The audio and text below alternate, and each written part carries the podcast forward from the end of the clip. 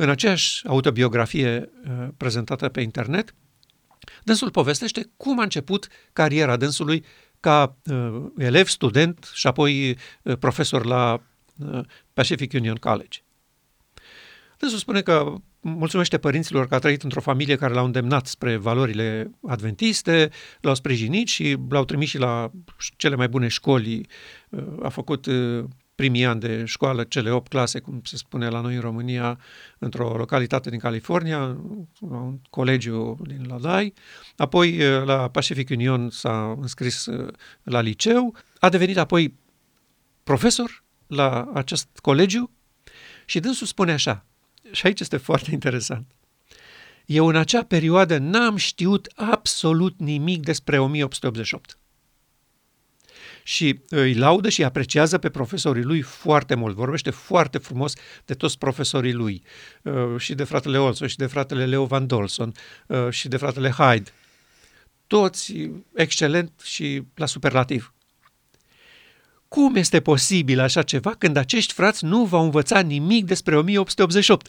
Frate Pribi, de ce nu l-au învățat nimic? Pentru că nici dânsii nu credeau că există ceva important în solia 1888 sau care merită cel puțin discutat cu studenții, ca să afle și fratele Pribi ce e cu 1888. Dânsul a aflat despre 1888 abia mult mai târziu când uh, biserica l-a trimis pentru studii superioare pentru un doctorat la Andrews University. Și nu ne spune cum, dar a intrat în legătură cu uh, solia fraților William și Short, probabil că i-a intrat în mână cartea 1888 reexaminat și de acolo a început să studieze, să înțeleagă ce e cu solia aceasta. Și dânsul, foarte târziu aflând despre ea, normal că este uh, interesat și fascinat și a săpat să înțeleagă ce a fost acolo.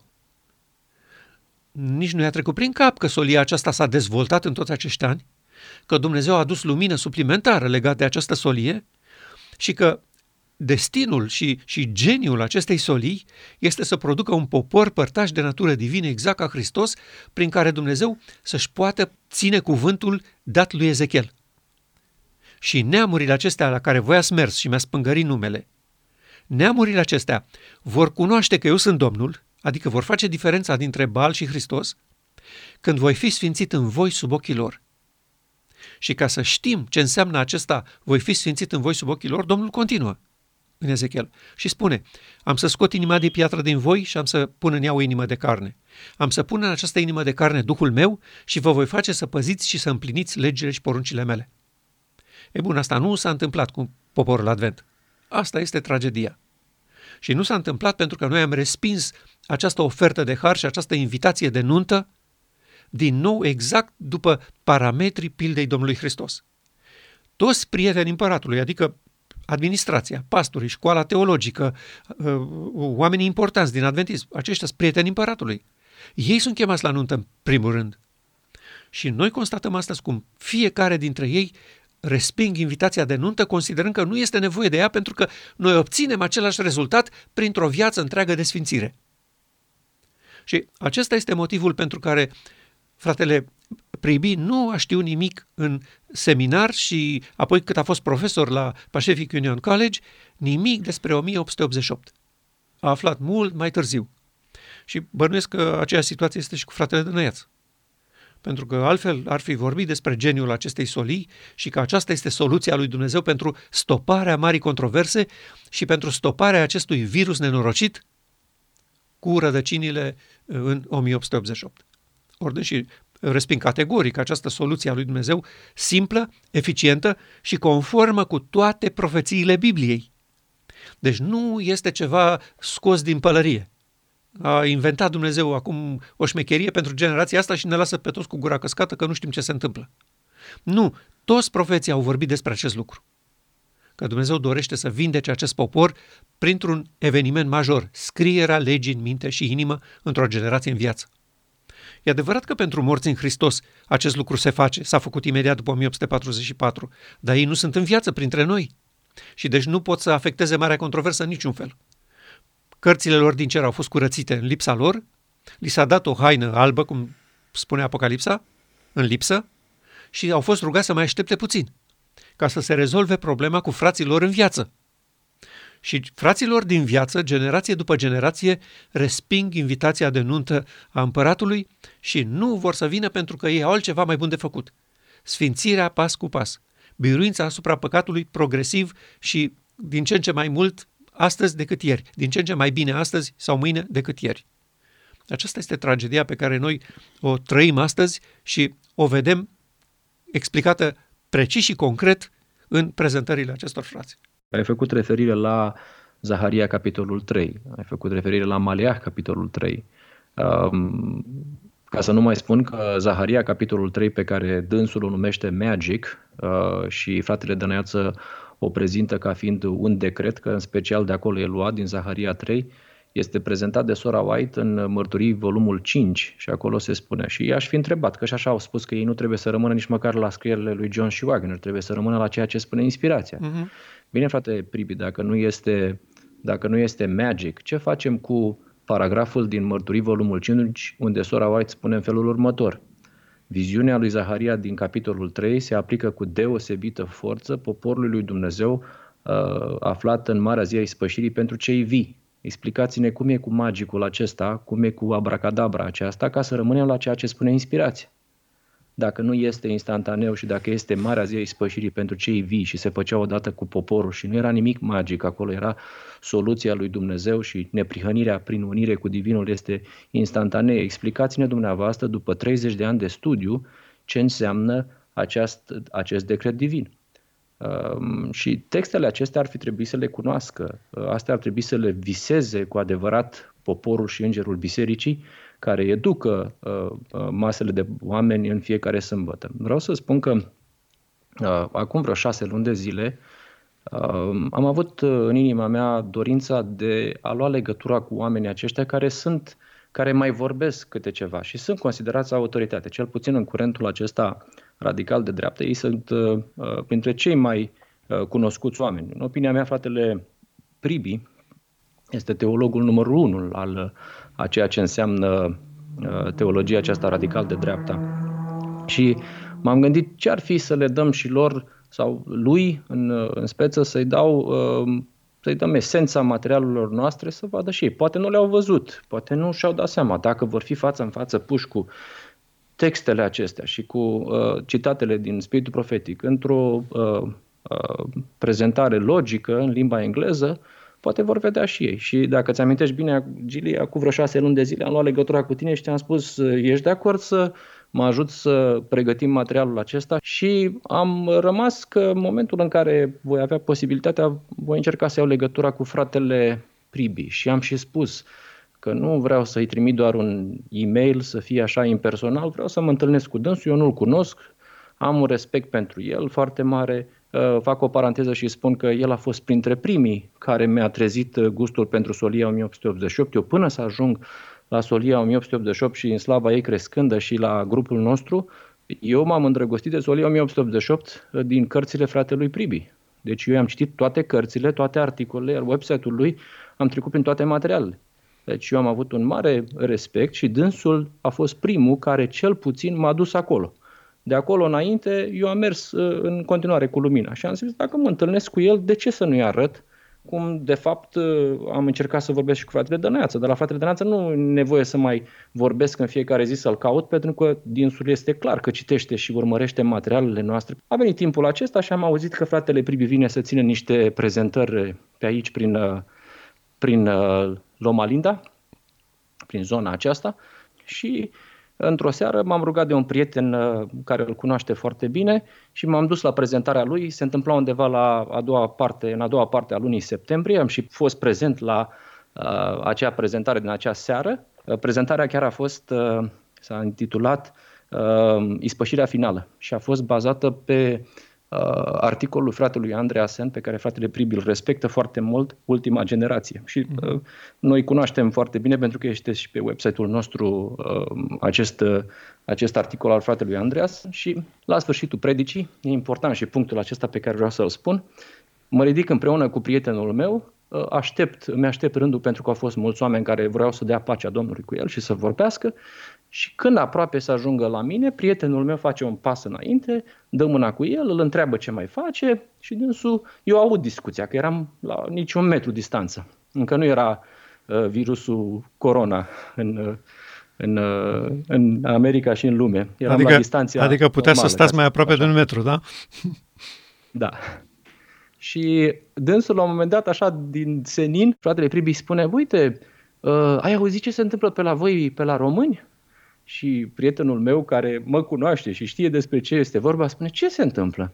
Ai auzit că există grupuri care vorbesc că Dumnezeu nu ucide și că Dumnezeu nu pedepsește. Și dânsi au început să vorbească și să zică, bă, păi ce facem cu Biblia? O aruncăm la gunoi? Eu eram acolo. Uh, și ai auzit că ei spun că Hristos a fost un simplu om și că a fost ridicat la rangul de divin. Și așteptându-mi eu uh, rândul acolo ca să vorbesc, uh, am dat uh, mâna după ce ei au discutat lucrurile acestea în prealabil, uh, l-am salutat și i-am spus câte ceva și i-am spus, frate Pribi, uitați, vă rog frumos, vreau să vă dau un material. Dânsul a primit-o cu bucurie și mi-a spus și m-a asigurat că îmi va răspunde.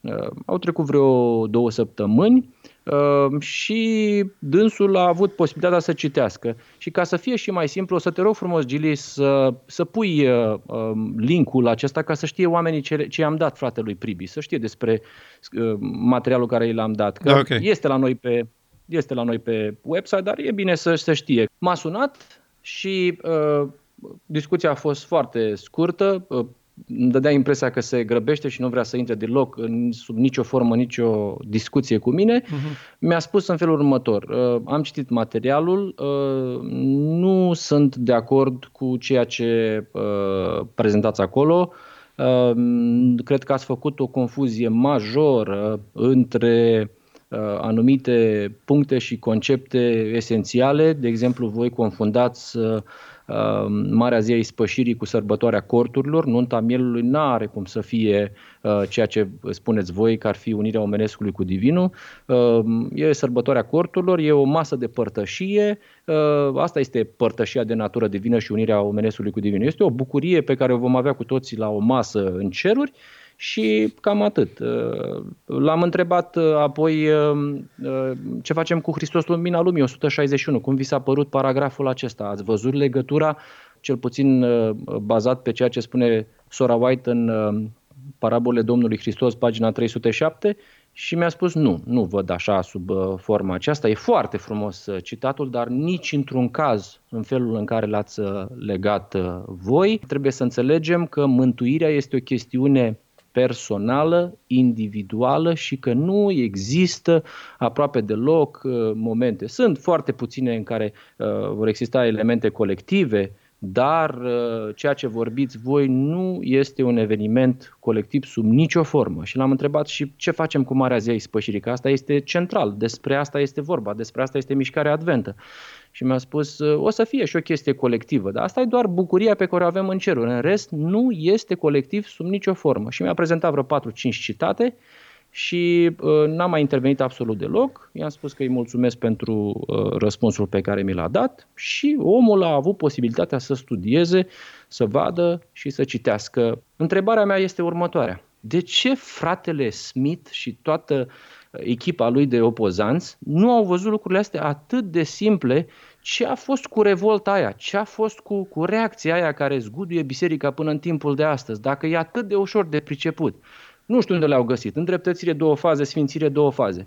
Um, dacă a fost atât de simplu și asta a fost solia lui Dumnezeu, chestia asta simplă, iertare, schimbare, două faze, uh, parte juridică și parte practică. De ce au reacționat frații așa? Doi, dacă asta este toată solia, de ce a scris Sora White patru volume? De ce și-a pierdut timpul? Când în 10 minute rezolv problema asta. 3. Dacă asta s-a, a fost numai în timpul lor și acum marea majoritate a adventismului nostru conservator, toată lumea uh, urmează această uh, învățătură cu privire la îndreptățire și sfințire în două faze. De ce nu vine Domnul să ne recunoască? De ce n-a ieșit nimeni care să fi împlinit uh, strigarea uh, uh, îngerului al treilea. Unde este, unde este produsul? Unde este scopul împlinit al Bisericii Adventiste de ziua șapte? 4.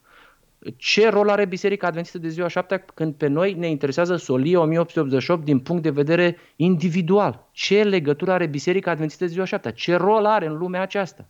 Solie 1888 a fost despre salvare? Despre salvare a fost solie 1888? O doctrină sau o accentuare?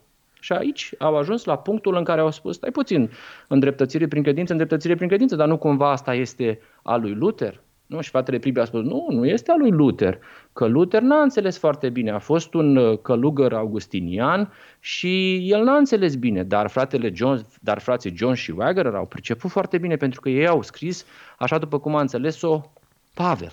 A fost întrebat fratele Pribi uh, ce e cu afirmația asta că uh, noi suntem evoluționiști dacă credem în sfințire așa pas cu pas. Uh-huh. Și fratele Pribi zice, da, probabil că asta este luată dintr-un articol al lui Jones, uh, creaționism uh-huh. sau evoluționism, care din ele. Și este interesant de remarcat și de subliniat lucrul acesta că prima parte a, a prezentării, deci prima emisiune, uh, s-a încheiat cu declarația că și îndreptățirea și sfințirea sunt procese. Și exact, a, exact. aici îl citesc pe fratele Dănăiață, care a spus așa, aș vrea să ne despărțim cu ideea că îndreptățirea este un proces, Sfințirea este un proces și că fiecare zi contează în procesul acesta. Și fratele Pribi a spus adevărat. Așa este.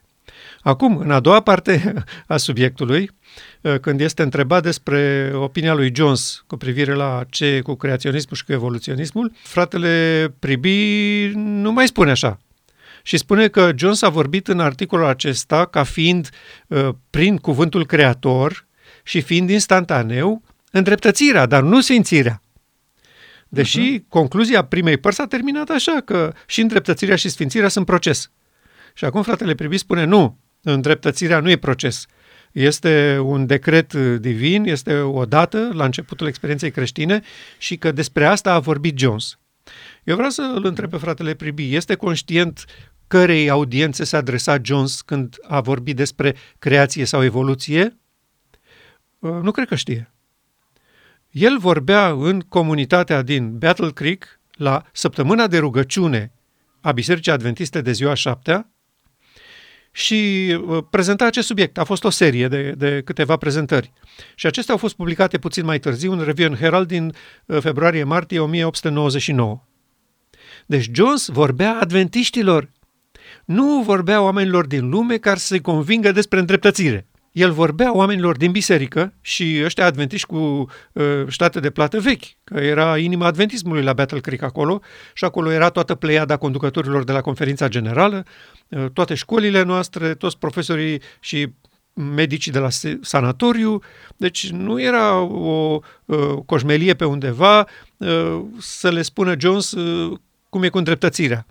El vorbea aici unor oameni care erau adventiști de mult timp, și acum Jones le citează declarațiile evoluționiștilor din, uh, din gura calului, cum ziceți voi în engleză. adică de, definiții luate chiar de la cei mai proeminenți evoluționiști ai vremii.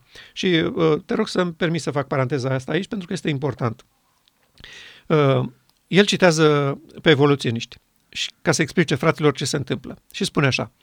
Evoluția este teoria care reprezintă cursul lumii ca o tranziție gradată de la nedefinit la concret, de la uniform la variat și care afirmă că motivul acestor procese este inerent în lumea care este astfel transformată.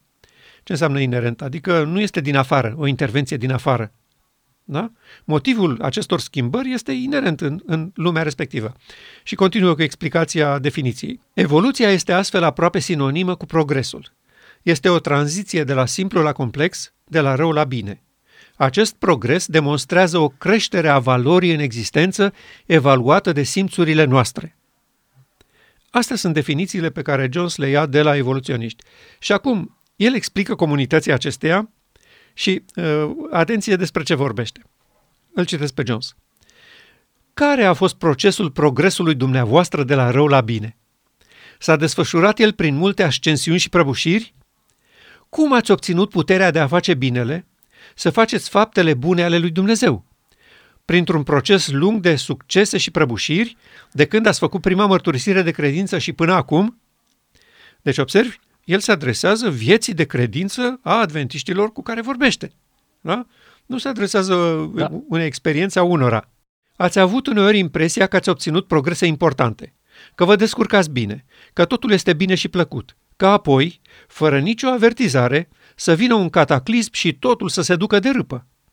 Dar în ciuda acestor ascensiuni și prăbușiri, luați totul de la capăt, într-un nou efort plin de speranță. Prin acest nesfârșit proces ați ajuns ceea ce sunteți astăzi. Și privind în urmă, puteți constata un oarecare pro- progres constatat pe baza simțămintelor.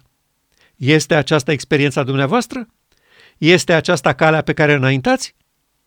Și frații trebuiau să recunoască că asta este, asta este calea. Și Jones le spunea, dacă asta este calea pe care ați înaintat și să nu spuneți mie că nu e asta calea, spune Jones, pentru că eu am trăit aici cu voi și știu ce se întâmplă și eu am trecut tot pe aici, spunea el, sunteți evoluționiști și nu sunteți creaționiști.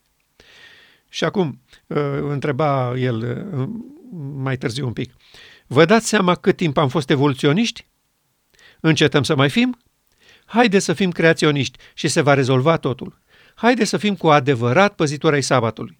Haide să credem în Dumnezeu. El vorbește despre iertare, vorbește despre o inimă curată, vorbește despre sfințenie și o creează. Observi? Amintește exact cuvintele pe care fratele Pribil le aduce în discuție aici. Că sfințirea este o viață întreagă, nu este un decret divin, cum spune Jones aici. Și că Jones vorbește doar despre îndreptățire. Nu, nu. Jones vorbește despre sfințenie, pe care Dumnezeu o creează. Deci nu o stimulează, o încurajează, o cultivă. Ă, a început acolo puțin un șut la botez și după aceea Domnul pas cu pas, pas cu pas are grijă de această dezvoltare frumoasă a ă, caracterului creștin. Nu se întâmplă așa. Cu sfințenia este așa, Dumnezeu zice și se face, poruncește și te poruncește ea ființă. Acesta este tema subiectului lui Jones și vorbește despre sfințenie, nu doar despre îndreptățire și despre iertare.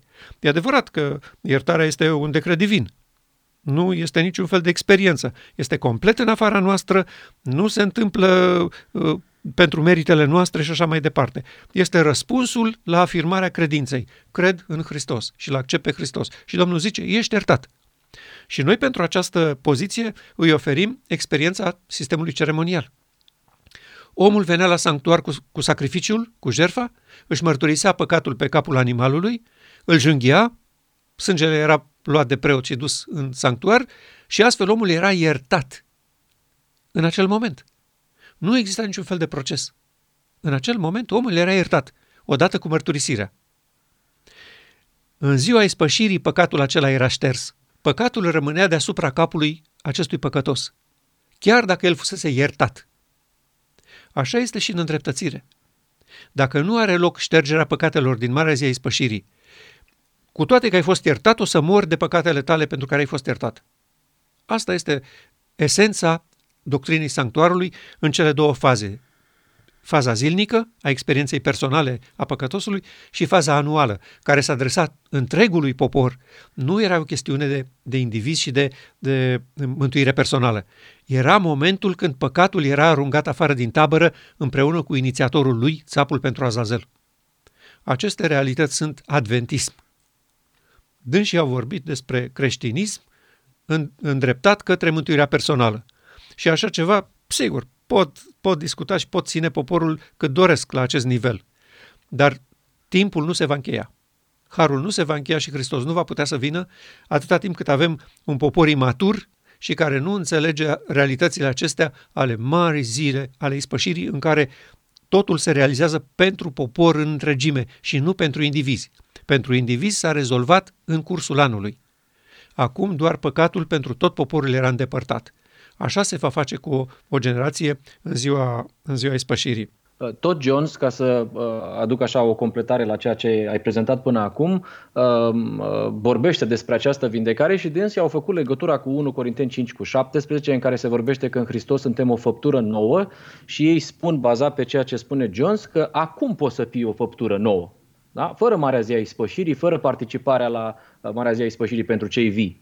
De asemenea, se spune că dacă crezi, uh, uh, ai Duhul Sfânt acum, nu știți că voi sunteți templul Duhului Sfânt, nașterea din nou este la botez. A fost doar o reconfirmare a ceea ce noi spunem de ani de zile că uh, teologia noastră uh, pe asta insistă, că avem Duhul Sfânt, că suntem o făptură nouă, că suntem născuți din nou.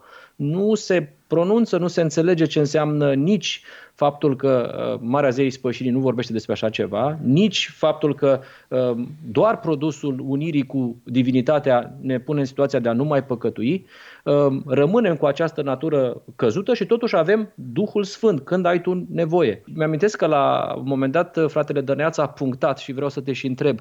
Zice, frații aceștia, adică noi, confundă sfințirea cu sigilarea și dânsul întreabă care sunt consecințele. Și te-aș întreba pe tine, Gili. Ei spun că noi confundăm sfințirea cu sigilarea. Dacă dâns și înțeleg prin uh, sfințire uh, perioada aceasta de o viață întreagă de creștere în har și de înțelegere a realităților și de acumulare de uh, informații și experiențe, uh, atunci noi suntem de acord cu dânsii că asta este progresivă.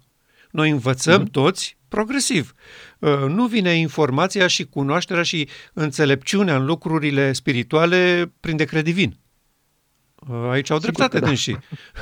Sigur că da. Noi, noi credem că Duhul Sfânt ne duce pas cu pas, puțin aici, puțin acolo, în măsura în care suntem dispuși să înaintăm și să fim dispuși să ni se arate cine suntem cu adevărat și ce e noi. Uh, că Duhul Sfânt, dacă vede puțină opoziție, se retrage și mai așteaptă nu poate să ne ducă cu forța în nicio direcție. Asta este clar. Deci, dacă e vorba despre această experiență creștină despre care fratele Pribi vorbea cu, cu referire la Desmond Ford, atunci și noi credem că ea este progresivă, categoric. Dar nu aceasta este eliberarea de păcat a poporului lui Dumnezeu. Noi asta vrem să spunem. Și uh, poate o să discutăm uh, data viitoare, Dorin, uh, mai detaliat ce este cu Cuvântul Creator, el zice, se face, poruncește și ce poruncește ea ființă, legat de natura păcatului. N-aș vrea să intrăm acum pentru că este un, este un subiect foarte vast și nu vreau să-l tratăm superficial. De aceea îți propun să lăsăm pe altă dată, dar acum vreau să răspund la întrebarea ta. Ce credem noi legat de uh, sigilare și eliberarea poporului lui Dumnezeu de nelegiuire? Pentru că aici este diferența. Uh, apostolii au vorbit foarte clar despre asta. Cine este născut din Dumnezeu nu păcătuiește. Dacă sunteți ai lui Hristos, trebuie să trăiți și voi cum a trăit Hristos. Uh, cine nu mai păcătuiește trebuie neapărat să fie născut dintr-o sămânță care nu poate putrezi. La ce se referă apostolul când spunea o sămânță care nu poate putrezi? Adică putrezirea asta, să intri în mormânt, să mori de prima moarte. Nu? Cine are Duhul lui Hristos și este al lui Hristos și este născut dintr-o sămânță uh, divină, nu mai moare, nu mai putrezește, adică nu intră în mormânt să vadă putrezirea. Da? Și Domnul Hristos chiar a spus lucrul ăsta despre el. Tu n-ai îngăduit ca preiubitul tău să vadă putrezirea. Da? Imediat a, a înviat. Și de ce a fost lăsat Domnul Hristos să moară? Ca ei să vadă că sunt capabili să distrugă pe cineva. Dar dacă Tatăl rămânea în Hristos pe cruce, Hristos până în ziua de astăzi era pe cruce viu. Nu murea. Da. Pentru că Tatăl era acolo, dar Tatăl s-a retras, Domnul Hristos a constatat retragerea și a mai apucat să spună Eli, Eli, lama sabactani. Și a murit imediat de atac de cord produs de agonie mentală. Și agonia asta mentală s-a produs tocmai datorită înțelegerii că tatăl a părăsit templul inimii. Ce este cu, cu sigilarea? Sigilarea, într-adevăr, Soraita a avut dreptate când a spus că este o fundamentare în adevăr atât spiritual cât și uh, intelectual, încât aceștia nu mai pot fi clintiți. Adică au ajuns la o asemenea înțelegere fundamentală a adevărului lui Dumnezeu și a scopului său etern, că Dumnezeu intenționează să locuiască în fiecare făptură creată, de la serafim luminoși sunt până la om, încât ei nu mai pot fi clintiți de la această poziție. Și atunci Dumnezeu spune, cu ei s-a încheiat lucrarea, nu mai avem ce face. Asta este sigilarea. Au ajuns în acest punct în care nu se mai poate păcătui. Dar sigilarea aceasta vine ca rezultat al marii zilei spășirii, anunții mielului, în care Dumnezeu scrie legea sa în mintea și inima noastră instalează sistemul de operare divin, datorită acestui sistem divin nu mai păcătuim. Noi ne aflăm toți sub o aspră robie a legii păcatului și a morții. Aceasta nu se produce pas cu pas, bucățică cu bucățică. Astăzi ne eliberăm un pic, mâine ne mai eliberăm un pic și poi mâine ne mai eliberăm un pic și scăpăm de ea. Nu există așa ceva. Asta este o vindecare superficială, așa cum spunea Eremia, și nu rezolvă problema păcatului. Sistemul de operare divin nu se instalează linie de cod după linie de cod. Niciun sistem de operare din lumea asta nu se instalează așa. Dacă se instalează doar o linie de cod, acel aparat este blocat și este mort. Noi spunem uh, uh, devine o cărămidă. Adică nu mai poți să faci nimic cu el, poți să-l arunci la gunoi. Tot sistemul de operare, fără să-i lipsească un bit, trebuie instalat ca acel aparat să funcționeze. Așa este și în cazul acesta. Dumnezeu constată că poporul său este gata pentru nuntă și îi oferă haina neprihănirii lui Hristos, aceea pierdută în Eden. Nu o socotire. Nu în felul acesta vă socotesc pentru că vă acopăr eu cu neprihănirea mea. Acest mod de a înțelege lucrurile așa cum îl prezintă frații noștri îl obligă pe Hristos să rămână în poziția de mare preot și mediator la infinit.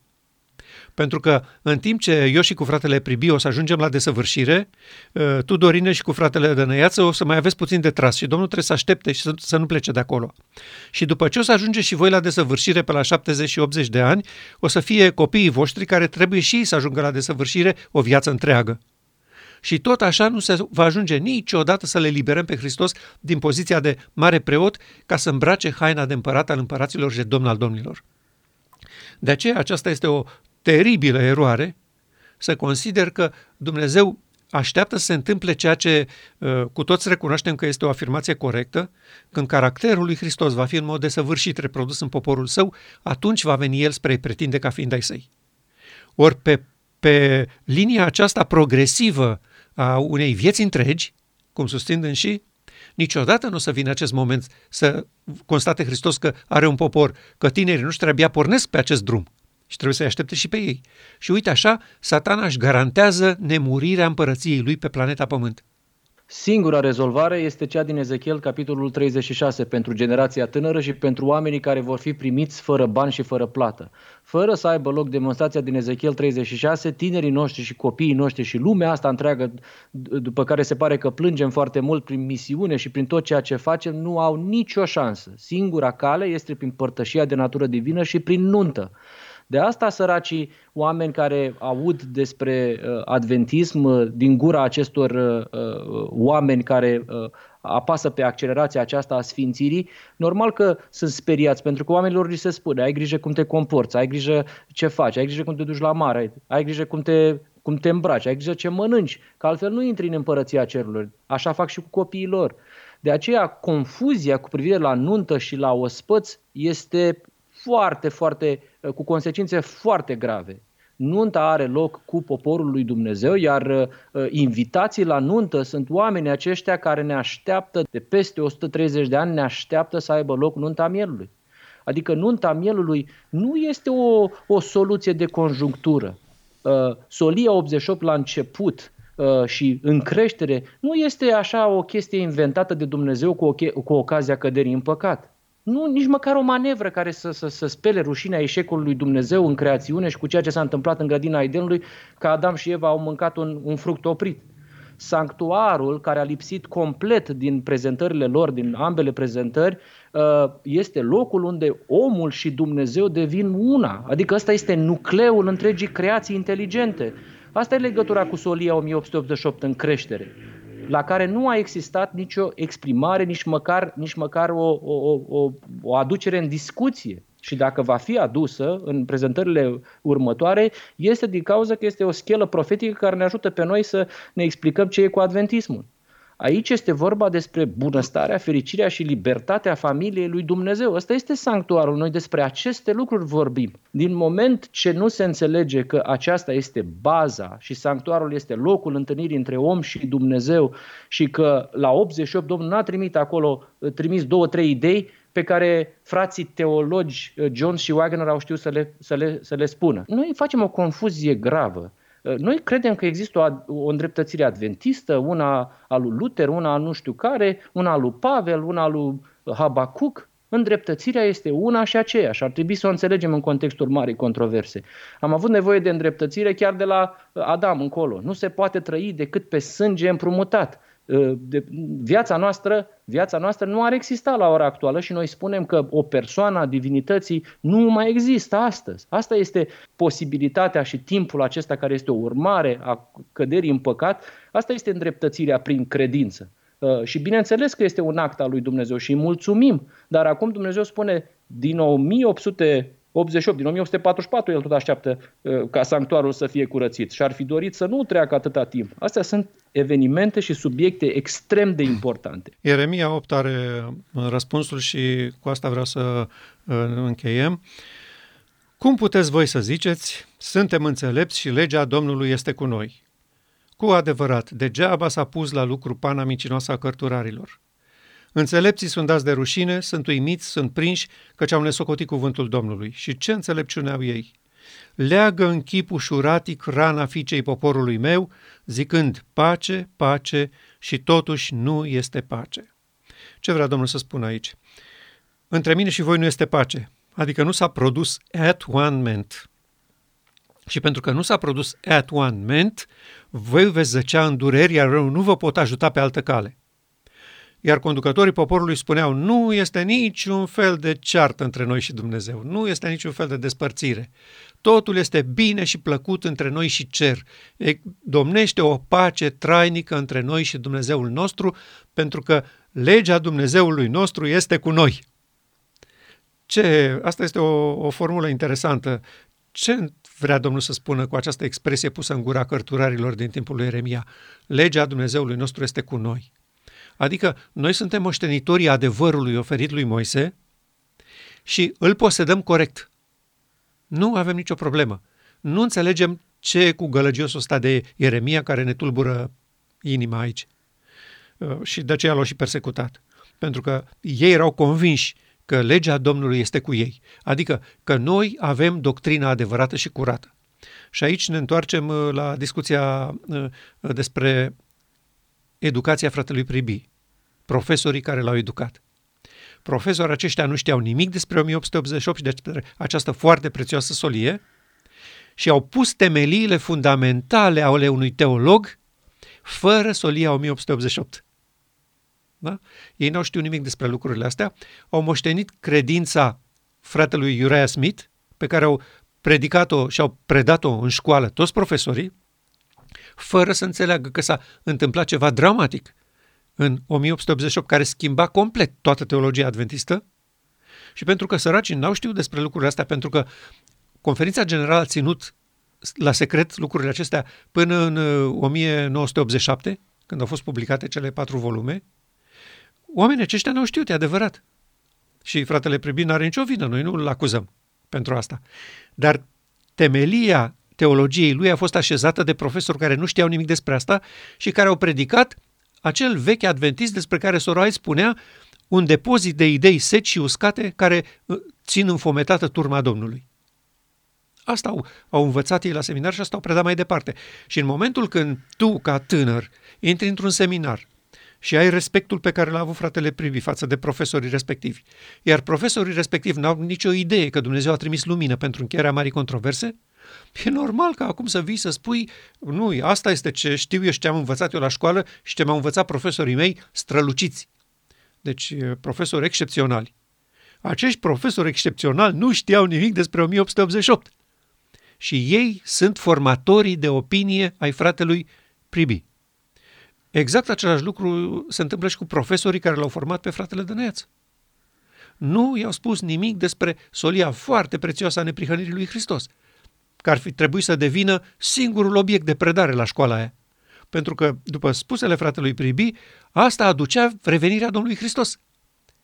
Dacă lucrurile acelea care au trebuit spuse și făcute în acei ani de după 1888 erau apreciate și înțelese, Domnul venea. Nu asta este misiunea oricărui pastor și profesor adventist? Să producă încheierea marii controverse prin justificarea numelui Lui Dumnezeu în fața Universului? De ce nu s-a întâmplat, întrebăm și noi ca Eremia, de ce nu s-a întâmplat și neamurile vor cunoaște că eu sunt Domnul când voi fi sfințit în voi sub ochii lor? Pentru că asta este final, aduce încheierea bătăliei. Dumnezeu face demonstrația că ce a reușit să facă în omul Iisus Hristos poate să facă cu cei mai degenerați dintre oameni la sfârșitul veacurilor. Și prin asta se închide gura oricărei acuzații împotriva lui Dumnezeu și a lui Hristos și în sfârșit mielul lui Dumnezeu este eliberat în funcția de mijlocitor. Fratele uh, Donald Short spunea foarte frumos un lucru. Noi ne-am desfătat în credite din contul acoperirii, mijlocirii și odată o să suportăm costul astronomic al acestui joc. Și noi astăzi exact asta vedem.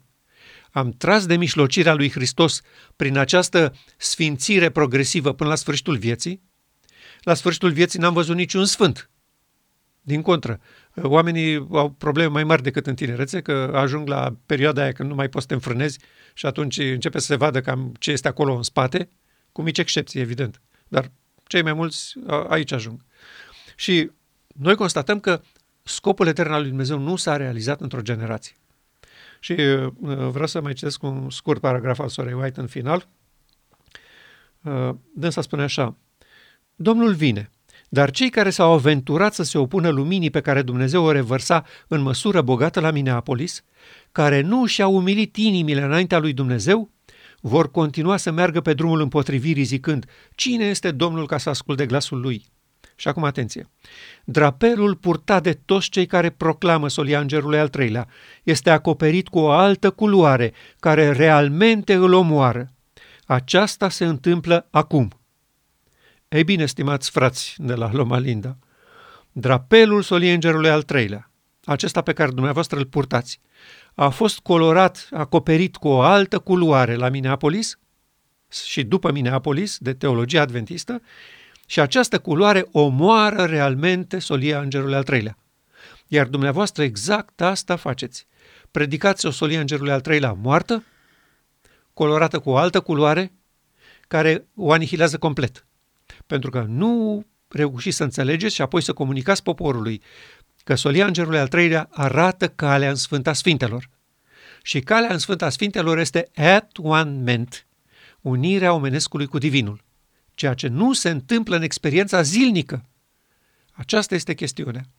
Frații profesori ai fratelui Pribi, care l-au învățat teologie, au preluat această solia îngerului al treilea acoperită cu o altă culoare care realmente a omorât-o și acum suntem aici fără solia îngerului al treilea. Aceasta este situația tragică pe care o trăiește poporul acesta, care se frisonează pentru viața lui că o să-l omoare coronavirusul fără să înțeleagă că Vilan 88 îl omoară de moartea a doua. Pentru că dacă acest virus uh, care circulă astăzi în lume nu face decât să ne trimită în prima moarte, care este un somn și care n-ar trebui să producă niciun fel de problemă poporului lui Dumnezeu de astăzi, da, oamenilor da, pentru că asta este singura lor viață și țin cu dinții de ea și ar fi în stare să te omoare pe stradă, nu cumva să nu-l îmbolnăvești, da? să-l infectezi cu virusul tău. Și de asta stați în casă, stați în casă, să nu cumva să ne îmbolnăviți și pe noi. Dacă pentru ei este desperiat și înțelegem și nu ne tulbură uh, criza asta în care omenirea uh, s-a băgat până la gât, ne uimește cum poporul acesta care trebuie să înțeleagă că nu trebuie să ne temem de cei care ucid trupul. Ar trebui să ne fie teamă și să ne îngrozim de virusul laodicean, care nu este văzut, nu este perceput, este asimptomatic, deci nu, nu se vede în viață. Sunt bogat, m-am îmbogățit și nu duc lipsă de nimic oameni îmbrăcați frumos, care vin la biserică sâmbătă, care cântă frumos, care îi spun poezii lui Dumnezeu, care îl onorează pe Dumnezeu în viața de toate zilele prin fapte bune, care merg în misiune în Africa, nu se vede nimic. Și totuși virusul infectează pe orice om venit aici. De aceea spunea Domnul Hristos, bateți mare și uscatul să faceți un convertit. Și după ce ați făcut din el un tovarăș de credință, îl faceți de două ori mai rău decât voi un fiu al ghenei pentru că nu mai există niciun fel de leac alinător când nu este percepută pandemia laudiceană. Și misiunea noastră este aceasta, să atragem atenția poporului nostru în aceste momente când este izolat acasă și are timp să verifice informația din inspirația pe care contează. Că Sorait și Scriptura sunt la îndemâna noastră, ale tuturor. Să verifice dacă Domnul cu adevărat a trimis o foarte prețioasă solie care trebuie să lumineze pământul cu slava ei și să se întrebe de ce nu a reușit să lumineze pământul cu slava lui Dumnezeu această solie până în anul 2020.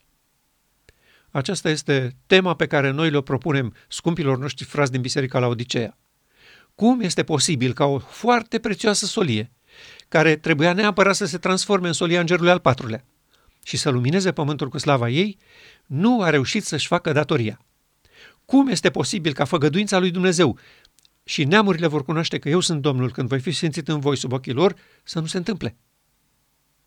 Noi spunem că încăpățânarea de a accepta faptul că eliberarea de păcat vine prin nunta mielului, un eveniment colectiv numit Marea Zei Spășirii pentru cei vii, și neacceptarea invitației de nuntă.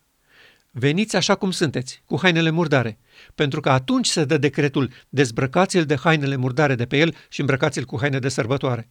Dar sunt convins că aceștia reprezentați de marele preot Iosua, toată viața lor au fost oameni consacrați lui Dumnezeu, dar hainele rămân murdare. Hainele nu se schimbă pe parcursul vieții, puțin câte puțin. Se schimbă la marea zi a ispășirii, când în numele poporului său, marele preot Iosua vine îmbrăcat în haine murdare. Iar Domnul spune, dezbrăcați-l de hainele murdare de pe el.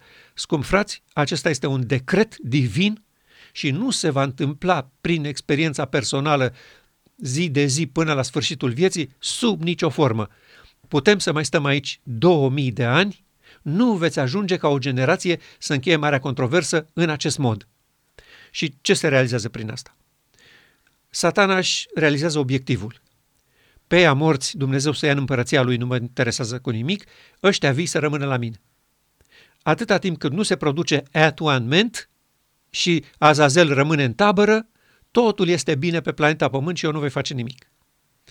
Părerea mea, Dorin, este că uh, ce se întâmplă astăzi în lume cu această criză care a luat absolut prin surprindere pe toată lumea și care va avea efecte pe termen lung asupra uh, evenimentelor uh, din lumea aceasta, situația în care nu se uh, scurtează în neprihănire lucrarea, ca să spun așa, uh, este că Azazel a intrat în panică, înțelege că a venit timpul să-i se pună funia de gât și să fie scos afară din tabăra lui Israel.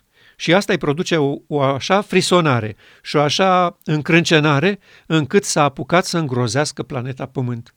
Ceea ce vedem astăzi este exact rezultatul acestei temeri că s-a apropiat funia de gâtul lui. La fel văd și eu și uh, am putut să um, discutăm despre modul în care s-a legat în chip ușuratic rana fiicei poporului nostru. Uh, s-a strigat pace, s-a strigat s-a rezolvat, s-a strigat a fost doar în 1888. Noi spunem că nu este uh, legată, că rana aceasta este profundă și că singura soluție este at one man. Mi-a făcut mare plăcere să, să vorbim și ne bucurăm de uh, faptul că avem timp să vedem partea bună a lucrului a lucrurilor, uh, suntem acasă, putem să le studiem, putem să punem mâna să înțelegem și să ne luăm deciziile. Vă salut cu drag și ne auzim data viitoare. Ok. Uh, eu îți propun pentru data viitoare să uh, discutăm în detaliu natura păcatului, pentru că acesta este unul din punctele pe care satana le-a pervertit cu un efort permanent, spune Sora White, alături de caracterul lui Dumnezeu și chestiunile vitale din marea controversă. Așa că te invit la o întâlnire ulterioară pe acest subiect, ok? Cu siguranță, vă mulțumesc. Și noi vă mulțumim. Ok. Uh, mulțumim prietenilor noștri care ne-au urmărit astăzi. Uh, ne cerem scuze că a fost un pic cam lung. Uh, sperăm data viitoare să fim mai conciși, dar au fost material mult de, de dezbătut și eu cred că folosește celor care au intenția sinceră să înțeleagă unde suntem în acest moment și de asemenea facem și un apel la ei. Noi nu credem că uh, frații care se împotrivesc trebuie anatemizați. Eu chiar am simpatie și pentru fratele Pribi și pentru fratele de Năiață că ei au fost formați ca teologi de o echipă de oameni care n-au știut absolut nimic despre solia neprihănirii lui Hristos în legătură cu legea. Și, într-un fel, nu au niciun fel de vină. Uh, Domnul să le deschidă mintea și să-i ajute să înțeleagă că această solie foarte prețioasă va lumina pământul cu slava lui Dumnezeu, că această solie prețioasă, foarte prețioasă, spune Sora White, va produce mireasa lui Hristos, căreia îi se va da să se îmbrace cu insubțire strălucitor și curat într-o generație și astfel se va pune punct mari controverse. Aceasta este credința noastră în această solie și le recomandăm să citească și să-și însușească cu seriozitate avertizarea solemnă. Toți cei care vor refuza să înainteze în slava crescândă a soliei îngerului al treilea o vor numi lumină falsă.